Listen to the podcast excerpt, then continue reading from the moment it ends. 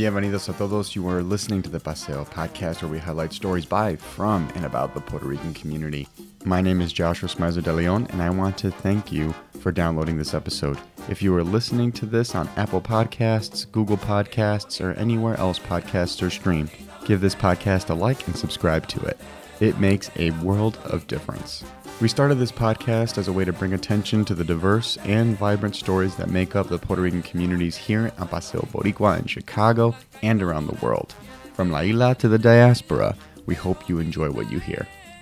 What's up, Paseo podcast listeners? Thanks for downloading today's episode of the show. Super happy you are here with us today. It's a big day for our podcast as I got a notification before going on vacation that we hit 5,000 downloads. That's all thanks to you for listening, downloading, and sharing our Boricua content. So, a big shout out and thank you to you all for rocking with us. We always love hearing from our listeners, so if you want to pitch a story via our website, paseomedia.org, and or leave a positive review on whatever streaming platform you're listening to us on, we'd love to hear from you. Of course, we always engage and post regularly on our Facebook and Twitter account at Paseo Podcast. We have an Instagram account too, but uh, that's more just for the purposes of locking down that handle. Nothing's posted there yet, but you can request to follow us and we'll gladly accept. Hopefully, we'll get that up and running, maybe a YouTube channel in the future too, but uh, stay tuned on all that. Um, needless to say, very happy to have 5,000 downloads. Keep that love coming looked at our ratings on Apple Podcasts recently. We're at five stars. So, really, again, just appreciate the love y'all have been sending. So, really, really thank you all for, for listening to us. Another big deal for us today is that I finally, finally got a decent mic set up. For our pre pandemic listeners, our shows were mostly recorded in the Puerto Rican Cultural Center on Paseo Boricua here in Chicago with the pandemic, we've had to record remotely and rely on Zoom to have conversations with the different Boricua every week. Of course, the conversations have always been great, but the audio, in my opinion, not so much. So, no offense to Zoom, but the quality we were getting with just the standard Zoom call wasn't as good. So now with our new setup, it's a thousand times better. So thankfully, the interview you're going to listen to today with emergency medicine Dr. Marina Del Rios is with our new setup. I know our sound editor, Richie Requena, and his ears, for that matter, definitely appreciate it, and I hope you will too. Before we get into our interview with Dr. Del Rios, I want to talk about some election news. In our last episode, I talked about the lack of attention Puerto Rico got in the horrible presidential debate where, once again, policy, Puerto Rico, was an afterthought.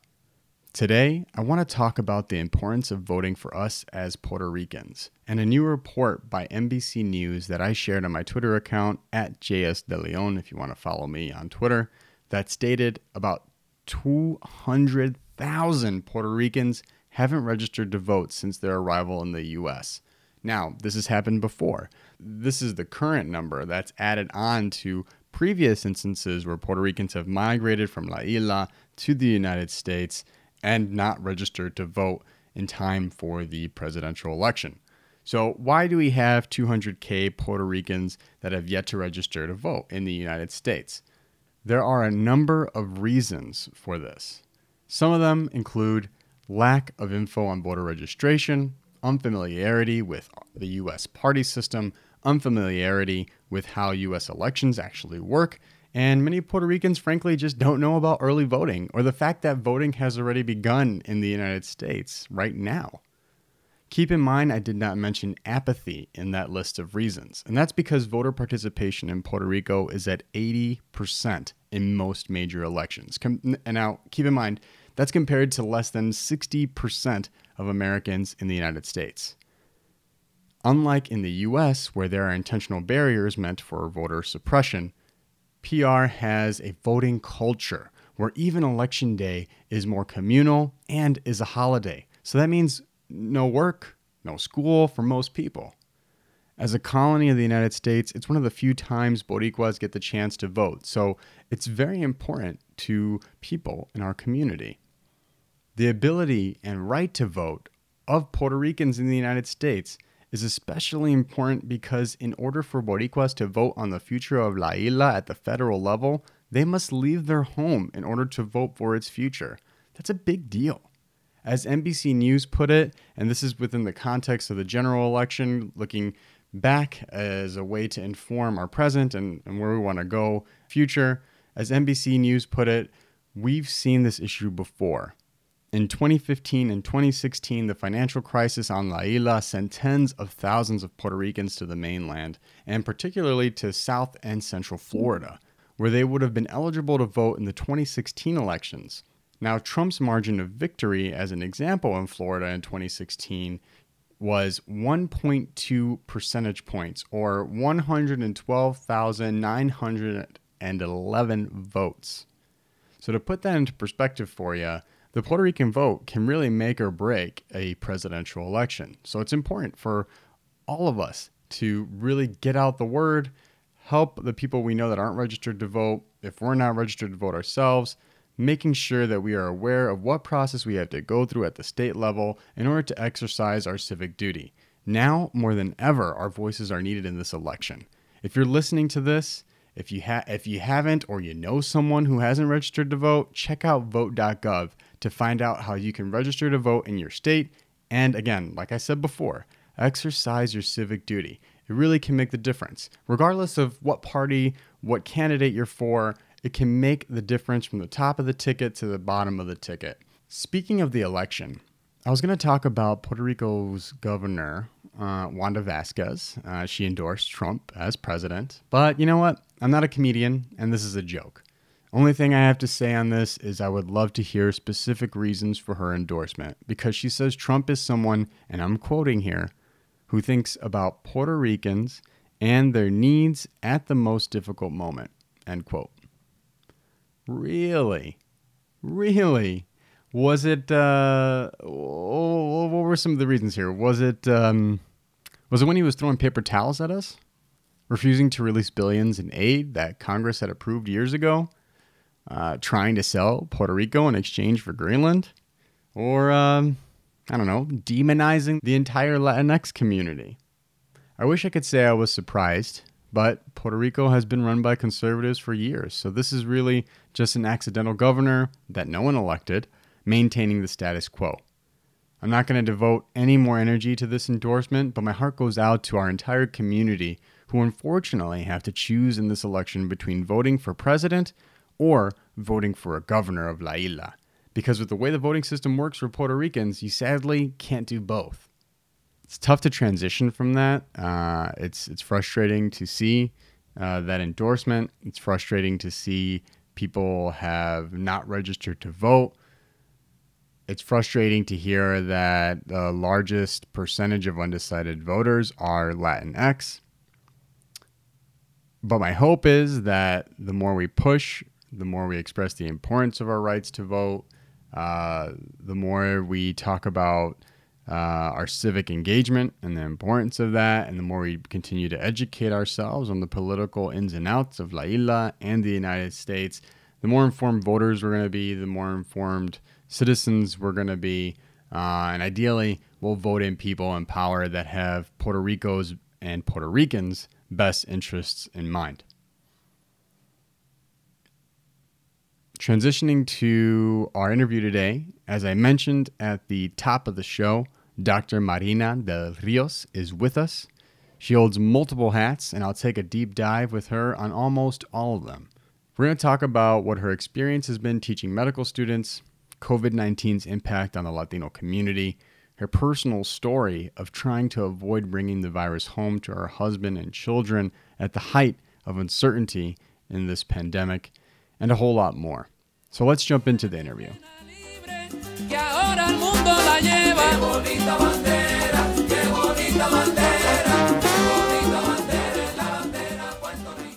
It is October 5th, 2020, but that doesn't really matter because it's a podcast. You're listening to it whenever, wherever you are.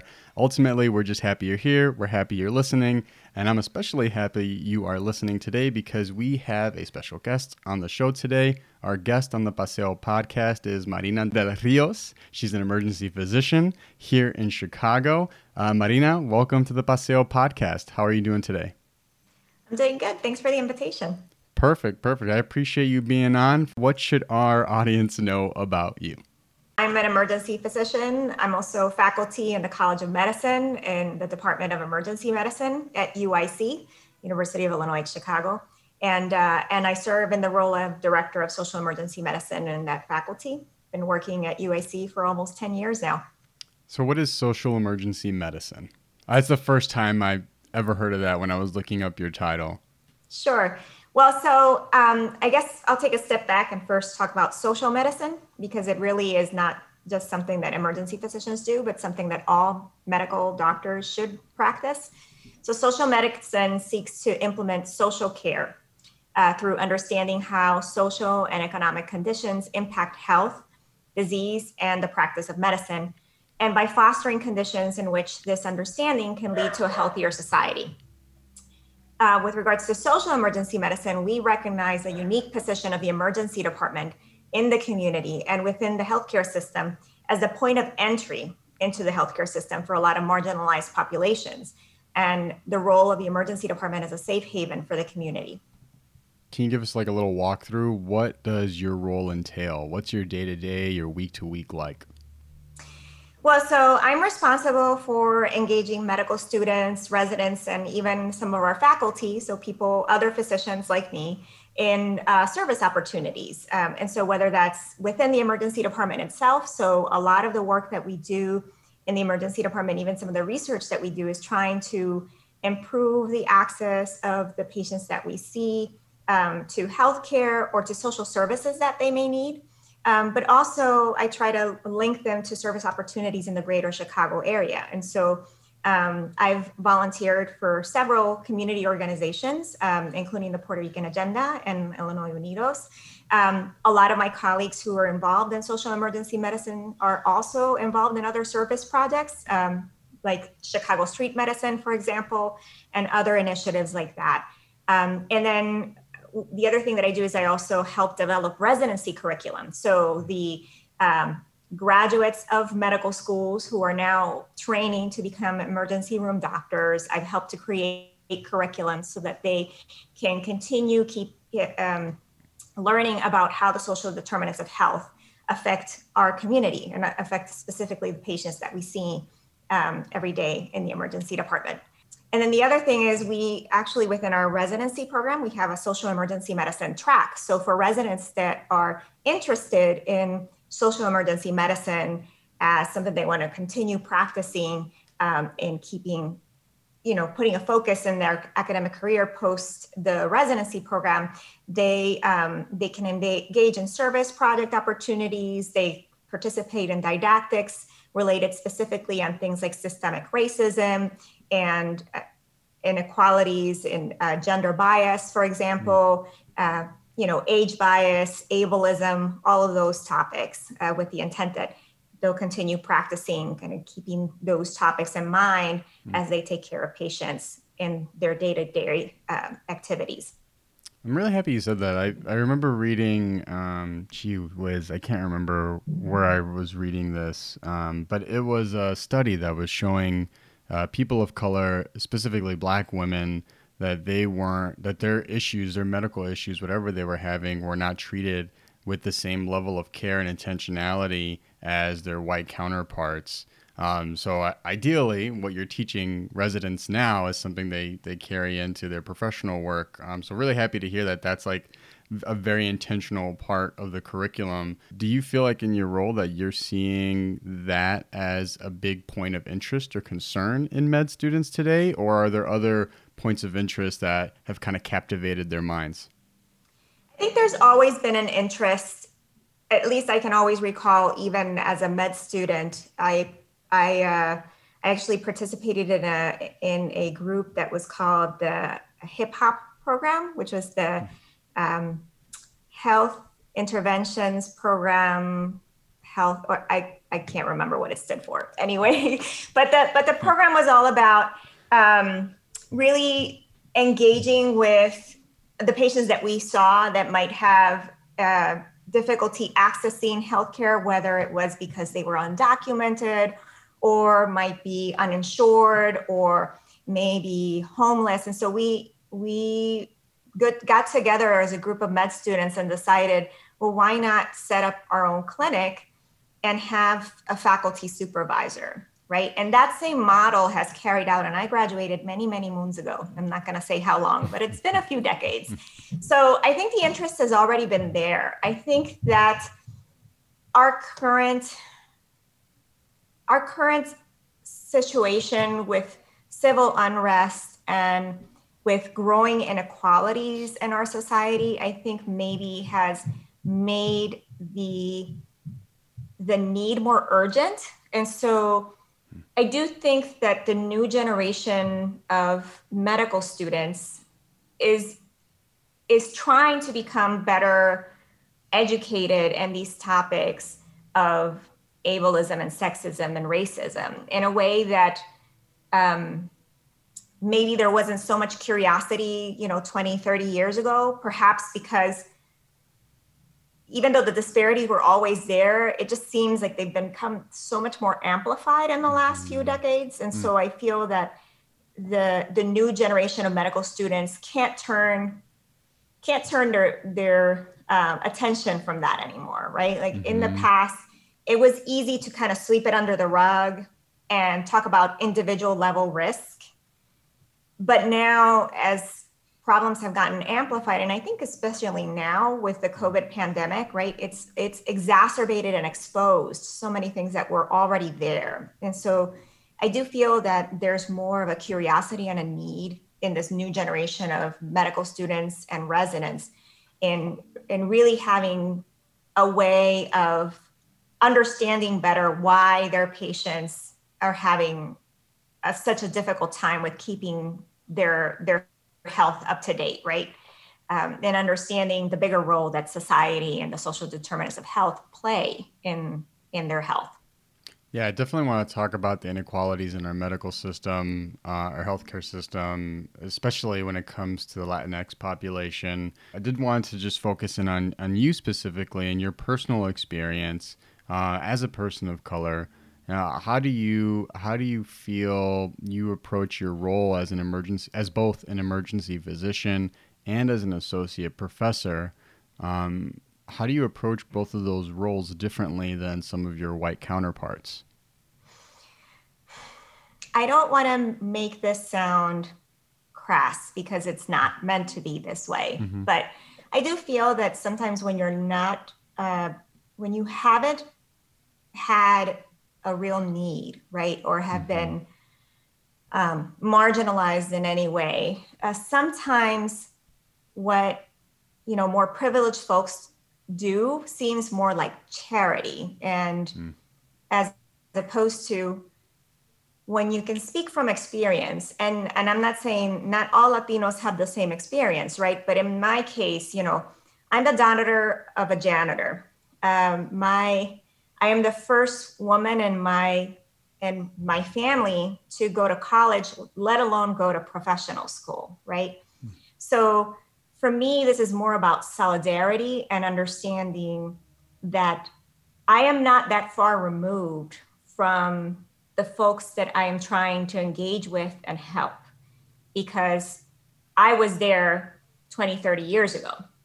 So um, it's a little bit different from you know, let's just help those poor souls. It's for mm-hmm. me, it's mm-hmm. more, I want to help my family mm. because it's my duty, because I understand that this is where I come from. And, you know, I'm one illness away or one bad luck away of returning to that situation. You being the only person with a medical degree, does your phone is your phone constantly in a state of just blowing up people asking you like hey, uh, you know, my leg is not feeling like it did the other day. Uh, can you diagnose it? Here's a picture. Do you get a lot of that? Are you the go to person? I get some emails, I get some text messages. My husband's cousin has has three little kids, and so she's always very, uh, especially now during COVID, she's a little anxious about taking the kids to the doctor, rightly so, right? Mm-hmm. You don't want to mm-hmm. expose them unnecessarily. So so she'll send me text messages hey you know my my daughter has this rash. Can i send you a picture? Can you just give me your opinion before i you know go panic with the physician? And i'm fine with answering those questions yeah. you know? That's not that's I, I think that's part of my duty as you know if i have the knowledge why not share it? Definitely. Well, and to your point about experience, like to have a, a, doctor in the family, someone with that medical knowledge, is such a privilege to have. And when you think about how our community may not have good access to health care, you are their health insurance. It's good to hear that you're like, yeah, bring it on. Send me the text messages, give me the calls. You know, having been on the other side and understanding how expensive an emergency room visit can be mm-hmm. or a clinic visit can be, right? And so if you if you can save the visit, you know, turn an emergency department visit into a clinic visit by reassuring someone that this is not something that they need to go through to the emergency department right away mm-hmm. then i feel that that's a huge service that i can that i can provide um, especially understanding that i have family members that don't have the best health insurance and have really big deductibles and you know again if i can yeah. save them the trip why not big question i've been meaning to ask you because it's been all i mean it's dominated our news cycle covid-19 don't really feel like the effects of COVID nineteen on communities of color gets as much play. Definitely gets reported on, which is which is good. Um, there is some good reporting out there, but it, it, would be great to hear firsthand from someone in that field because I know you're involved with a, a really cool uh, initiative. It's called the Illinois Latino COVID 19 Initiative. But w- what is that for people that are hearing this for the first time? So, this started out as a group of Latino leaders of uh, different services. So health and, and human services organizations community-based organizations elected officials uh, from the city county state national offices even uh, public health experts and then people like me who are frontline healthcare providers. And our mission is to stop community spread of covid-19 in, in our latino community while also relating uh, while also addressing related public health issues and the devastating economic impact of covid-19 in our community so we started out as the Latino, the Illinois Latino COVID-19 initiative because we were very focused on what COVID-19 broke, exposed, and exacerbated. Mm-hmm. But as we're kind of thinking long term, a lot of these problems beyond the pandemic are going to remain, unfortunately, unless we have a major structural change, right? Mm-hmm. And so, uh, as the pandemic crisis started to kind of calm down a little bit in in the state, we started thinking about how we could expand to other areas. And so the membership has grown over time. We started as 30 people back in April. Now I think we have close to 100 members, if not more. And what we've moved on is to develop policy recommendations for things like childcare, education, immigration, housing, uh, food insecurity, and other social problems that have been the result of decades of systemic racism and xenophobic policies against Latinos. It's a very multidisciplinary, cross sectoral partnership. Hmm. So anyone is invited to join. And, and I really urge people that if they're interested in volunteering, please do so. We we have a website, we have Twitter and Facebook. Please send us a message and yeah, and come join us. Uh, definitely use you, extra help. if you have the website on you and the social media handles, feel free to throw them out now. Okay. So that the website is illinoisunidos.com, just like that.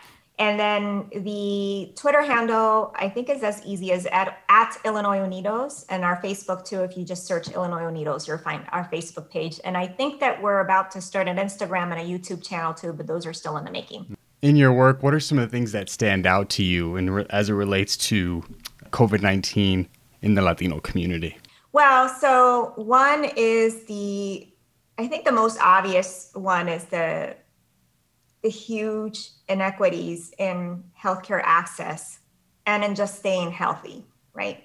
I think that one thing that we've seen in the state of Illinois and in Chicago specifically is that Latinos are overrepresented in the number of cases of COVID 19, mm-hmm. right? The state of Illinois is about 17% Latino. And yet, I think at this point, where 25% of cases are Latino, uh, it's within the last week. At one point, it was close to 40%, an overrepresentation compared to the population, right? Mm-hmm. In your opinion, what do you what do you think the reason is behind that? Is that is that uh, like what spectrum are we talking about? Is it lack of access to healthcare? Is it, uh, are you seeing a lot of people in the Latino community that may think wearing a mask is something silly? Is it the reality of our healthcare system to just a very like uh, partisan outlook on the virus as a whole? Like, what, what are you seeing? It's multifactorial, right? Okay. I think it's multifactorial. I think one thing, so, um, you know, early on in the pandemic, when all of us were ordered to stay at home, mm-hmm. Not everyone has that privilege, right? And so this is where you notice the privilege of who could stay home and who couldn't. And it was reflected in the numbers. And that's why Black and Brown communities were the most largely affected because these are all people that are essential workers. They're the people that make our economy run, who work in the restaurants and service industry and in meat packing plants and manufacturing. And, you know, these are all folks that can't work from home. Lawyers and business people, and, you know, we could all take our Zoom calls from home. Even a lot of physicians were able to change their practice and do mm. telehealth, right? I can't. I still have to go to the emergency department. Mm. A lot of hmm. nurses still had to go to the hospital, right? And mm. janitors and all that. So I think part of it was that, just the fact that people were still being exposed and um, unable to to really follow the rules of physical distancing and um, and you know trying to stay away from crowded spaces and all that because you just have no choice but to make money right mm-hmm. to you have to still be employed yeah well and if you're deemed an essential worker and you, right. you're kind of stuck between a rock and a hard place do you go right. and work and risk your, your life or do you not go and not get a paycheck and risk your family's life right and so and that's compounded then on you know that's why people got infected then the question is why mm-hmm. are people having more negative outcomes, right? Because uh, even though the pandemic initially hit very hard the African American population, right, and killed a lot of a lot of Black people in Chicago and Illinois, mostly elderly folks. As you're seeing now, as the pandemic has evolved, you're looking now that there's a good chunk of people that are in that working age group between 20 and 60, and the largest proportion are Latinos. And why are these large proportion of people dying? It goes to what you were saying. It's access to healthcare, right? It's not only being able to access access uh, adequate medical treatment once you get COVID, right? There's that one piece, and so a lot of folks are uninsured or underinsured, or may fear seeking medical care because of their documentation status, right? Mm-hmm. There's also the language component. A lot of folks, I heard many stories of patients showing up to an emergency department and not being able to convey how sick they were mm. and being sent home when they probably should have been kept in the hospital, right? Jeez. So, so put the language barrier, the fact that you can't access healthcare for your COVID, and then on top of that, there's also a high rate of comorbid illnesses in our community that put us at higher risk also for having bad outcomes, things like diabetes and high blood pressure and obesity, right? Mm-hmm. All of those put you at higher risk for if you get COVID to have a, a worse outcome than if you're healthy, right? And so these are these all go back to the concepts of when you have communities where open spaces are not available for people to exercise, where there's food deserts for healthy food, right? Where you um, you have very bad public transportation system and cannot easily get to a hospital or to a clinic, right? So all of that gets compounded, and so it really is multifactorial and mm-hmm. speaks to you know how complicated and messy living in this society is, especially when you're poor. How do you personally deal with this? You mentioned having to you you still have to go into work. You have your family at home. Like how do you make sure that you're being safe at work so you're not bringing anything back home? What type of precautions are you taking? Yeah. Well, so thankfully, we're at a point now where uh, so far I, I've never, um, I've had to reuse PPE. I've mm-hmm. never gone without PPE, mm-hmm. right? So, um, so prior to the pandemic, typically, if you had a case of someone that had tuberculosis, for example, or had a very infectious disease like Ebola, which mm-hmm. is rare, but you did see some cases in the US. You know, the practice was you would have a um, a mask that you would just remove and throw away, and a face shield that you would remove and throw away, or else have you know, a complete gear that would go somewhere else to get disinfected. But, you know, the number of cases that we got of COVID was just so high. It really overwhelmed the resources that we had to keep our healthcare workers safe. And which is why you see that in New York, for example, there were so many nurses and doctors and janitors and and and you know people in health in the, in in the healthcare field, whether you know physicians, nurses, or other people that worked in hospitals who died because they didn't have adequate personal protective equipment. Thankfully, in Illinois, we didn't get to that point. We did lose some people early on, I think in part because we didn't know what we're dealing with. Um, but at one point in my hospital, we ran really low on N95 masks, and mm. we were asked to not throw our masks at the end of the shift, mm-hmm. but to send it back to get disinfected and recycled. So I never had to use the same dirty mask for more than one shift. I was using one mask per shift, which is a change in practice from what we were doing prior to the pandemic. Mm-hmm. And so when these things were happening, I had I had a really honest discussion with my husband because I was worried that I was going to bring something home. I, I you know, it wasn't uh, it wasn't the ideal practice to have to reuse an N95. We had enough gowns, we had face shields that we could wipe down with with uh, disinfectant wipes, and so I felt comfortable using those um, more than once. But I was really worried that I would miss a spot. You know, that I would that I would not tie my gown correctly, or maybe removing my mask, I might, you know, touch my hair or, you know, end up contaminating myself in some way. And so we had a, a very honest discussion about risks and benefits of me staying home. And in the end, we finally decided that as a family, we're pretty healthy. Um, you know, my husband is and, and I are not terribly old. We're in our, you know, we're in our 40s.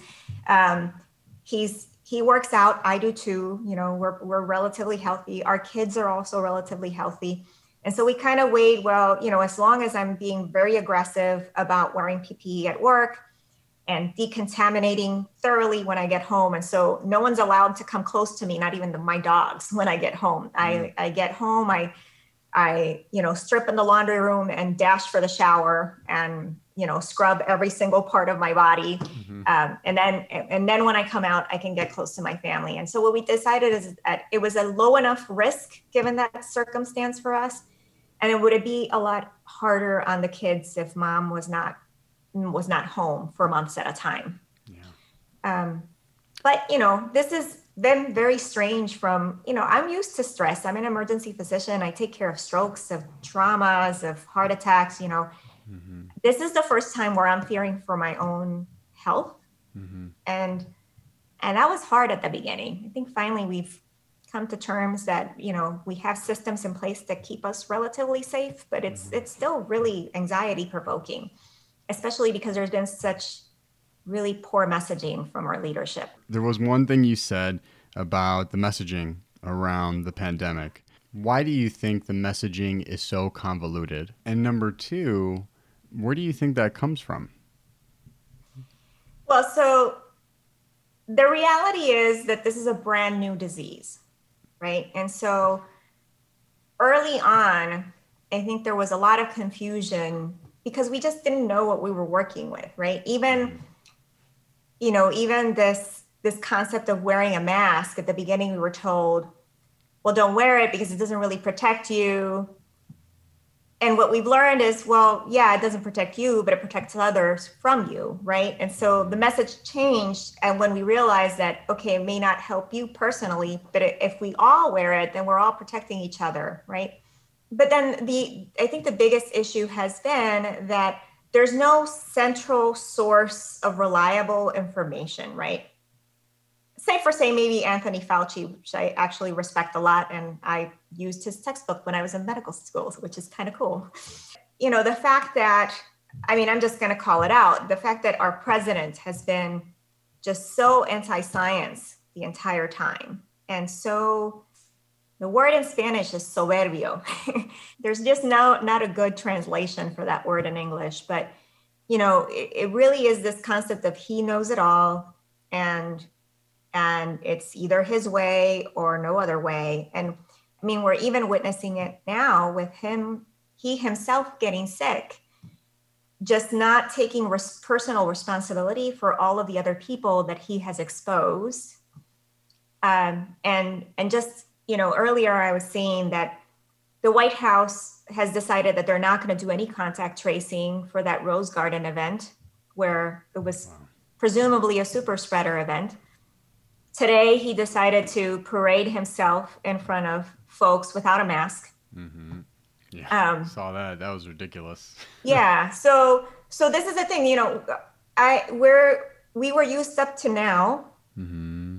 and that you know, even if the president himself may not be the scientist, they convey the information that presumably the scientists are putting together, right? And this is mm-hmm. what happened with Obama in the time of the H1N1 uh, influenza epidemic, right?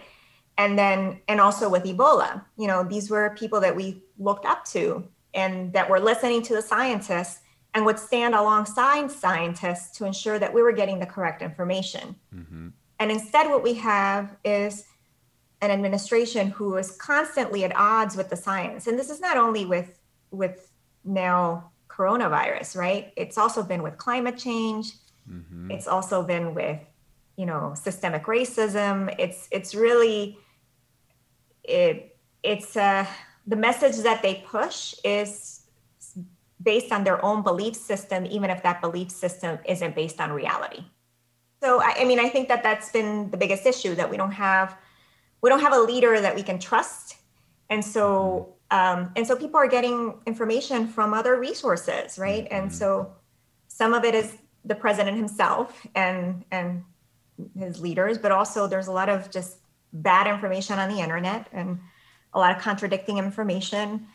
And good, reliable information is, is hard to come by.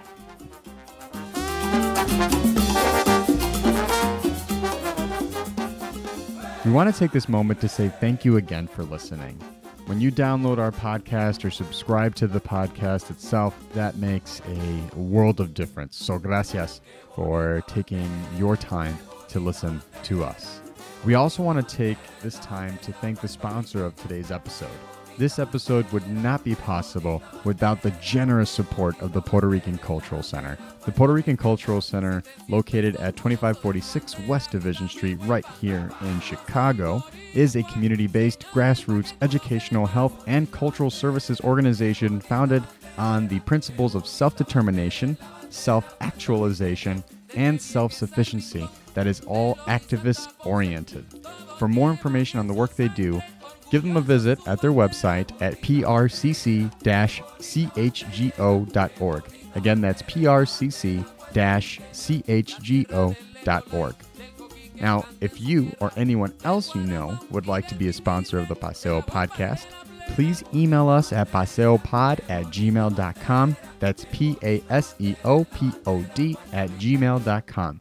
Tell them Joshua from Humboldt Park sent you.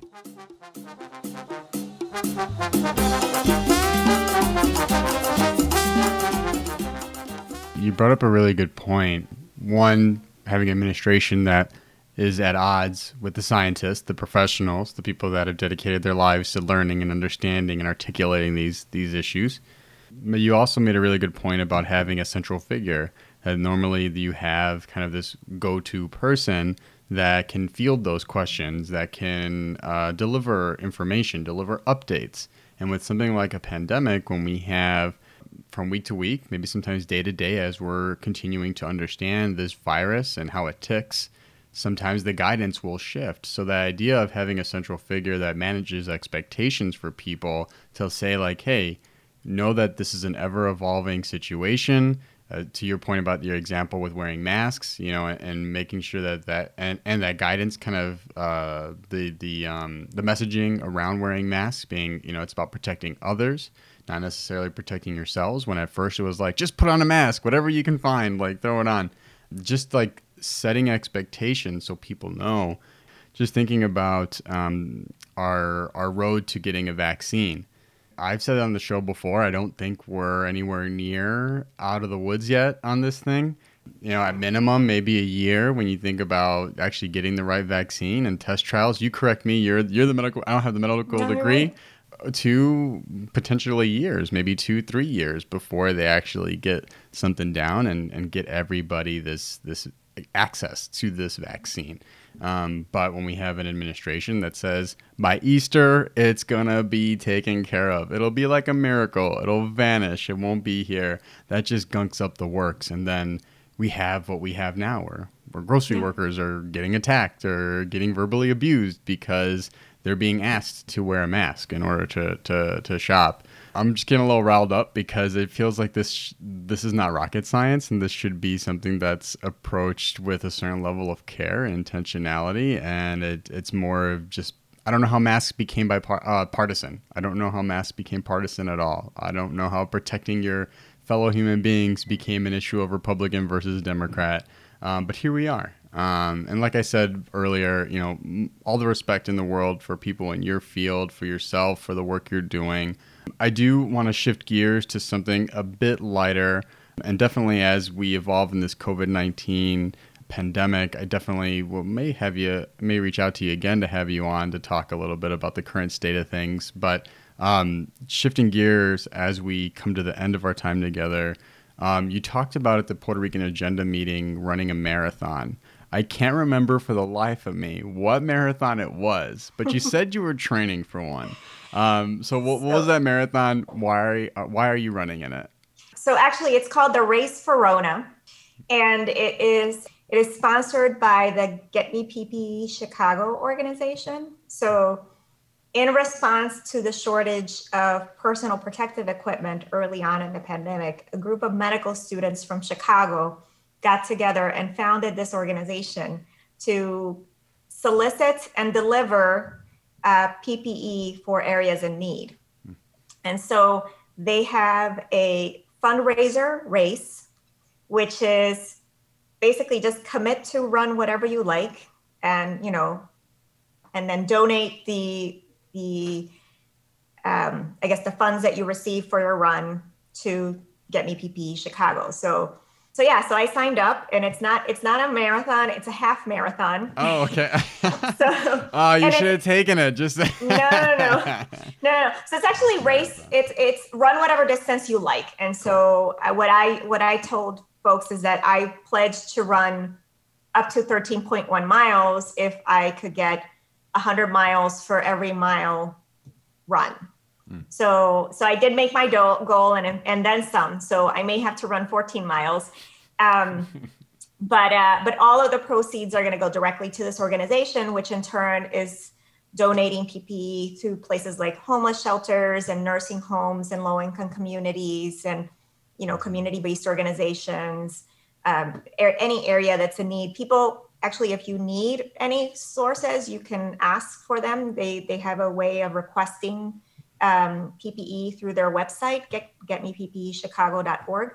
And they're part of the na- larger national movement called Get Us PPE, um, which, uh, which I actually also have volunteer time with as well.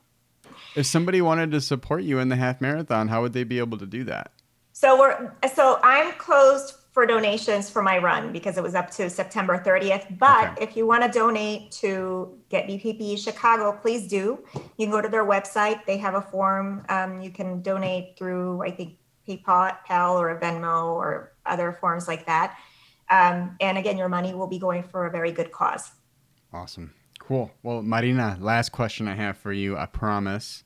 Um, as someone that is an educator, as someone in the medical field, do you have any advice uh, for people that um, are in the medical field today and anyone that's aspiring to enter into the medical field professionally? Well, so for those that are thinking about it, please do. we need more Latinos. I think the latest statistics for physicians, and I don't know what it looks like for nursing and uh, researchers. I'm sure that it's not very different, um, but I know that for for medical doctors, only 6% of us are, are Latino. And in mm. fact, I think only 2% are Latinas. So we're a very rare breed. We're unicorns and we need more of you. So, um, so yeah, I think uh, I would say don't get discouraged. I, I think pre-health professions are they're they're hard, right? You're learning a lot of hard sciences and math and it's a it's a difficult career but i would say you know don't get discouraged. Find good mentors. There's few of us but look i always tell people my mentors were all a bunch of white guys. Uh, it's just finding the right person who will be your sponsor. And so you know if you're lucky enough to live in a place where there's latinos around you that are in the health professions you know seek them out. We're always happy to lend a hand but you know that's not to say there's a lot of really good sponsors that are that are well aware of of what white privilege means and the importance of diversifying the health profession. So seek people out there. There's a lot of good people that that um, that really want to see our medical system change Okay, Marina, uh, I'd like to end the show inviting my guests to share with our listeners how people can keep, keep up with them, how people can keep up with their work. So, how can people keep up with you, your work, Illinois Unidos, uh, Race for Rona? Uh, give us all the handles, all the websites. What do we need to know? Well, so if you want to keep up with me, and I, I put messages about everything from healthcare issues to my own views of politics. I want to make it clear my views represent my views alone and not the place where I work. Um, but my Twitter handle is at D R A C O Q U I M D. So at Doctora Coqui MD. Love that. Um, and uh, and so for Illinois Unidos, it's as easy as illinoisunidos.com, or you can also follow us with our Twitter handle. It's IL Unidos. Um, or you can find us on Facebook. Just look up Illinois Unidos. You'll see our, our Facebook page. And um, and if you want to donate money to get PPE to communities in need, then you know just you can follow at Get Me PPE Chicago on Twitter, or you can also go to their website getmeppechicago.org. All right, Marina Del Rios, thank you so much for being on the Paseo podcast today. Thanks for the invitation.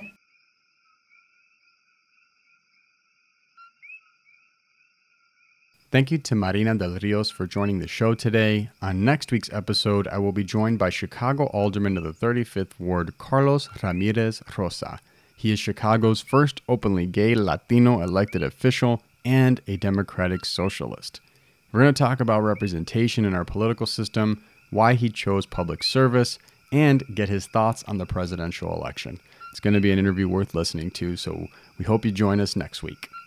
Without our awesome guests, this podcast would not be possible. And without you, our listeners, this would not be possible. So we really appreciate you listening. If you want to reach out to the show, connect with us by visiting our website, paseomedia.org, emailing us at paseopodcast at gmail.com, and following us at Paseo Podcast on Facebook and Twitter. If you have a tip, want to pitch a story, or send us a compliment, we love to hear from you. Thanks for downloading this episode and see you next week. Cuídate.